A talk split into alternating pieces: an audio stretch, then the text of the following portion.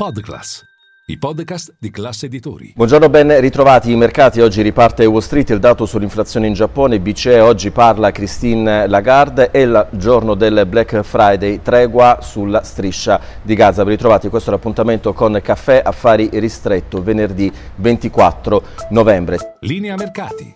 In anteprima, con la redazione di Class CNBC, le notizie che muovono le borse internazionali.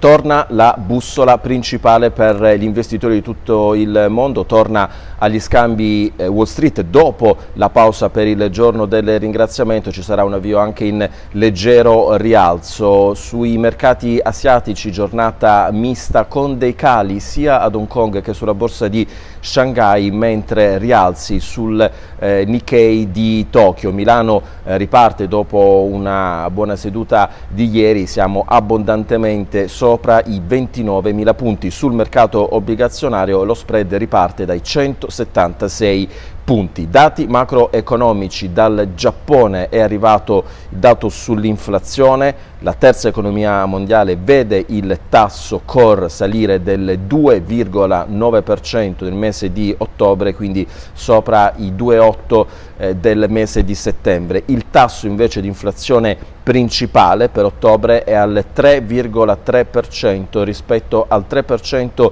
del mese precedente, quindi c'è una accelerazione.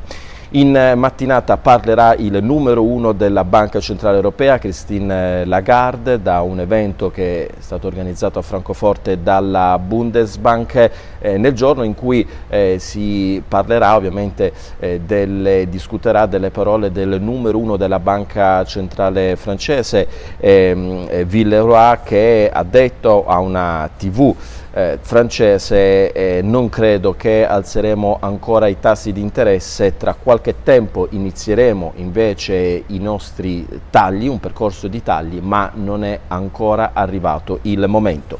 È arrivato invece il giorno del Black Friday, quindi sconti e-commerce e non solo in tutto il paese. Ci sono alcune stime arrivate dalla Codacons. In Italia è previsto un giro d'affari di circa 4 miliardi di euro. Significa una crescita del 15% rispetto al 2022. I settori più gettonati sono il tech, ma cresce molto anche l'abbigliamento. L'ultima notizia, ed è forse la notizia più importante del nostro caffè affari ristretto arriva dal Medio Oriente perché è scattata la tregua per quattro giorni nella striscia eh, di Gaza. Secondo quelli che erano eh, gli accordi eh, inizieranno ad essere rilasciati alcuni ostaggi, oggi dovrebbero essere lasciati, rilasciati 13 ostaggi israeliani e in cambio eh, saranno liberati eh, più di 100 detenuti eh, palestinesi da parte di Israele. Era l'ultima notizia, ci vediamo a Caffè Affari.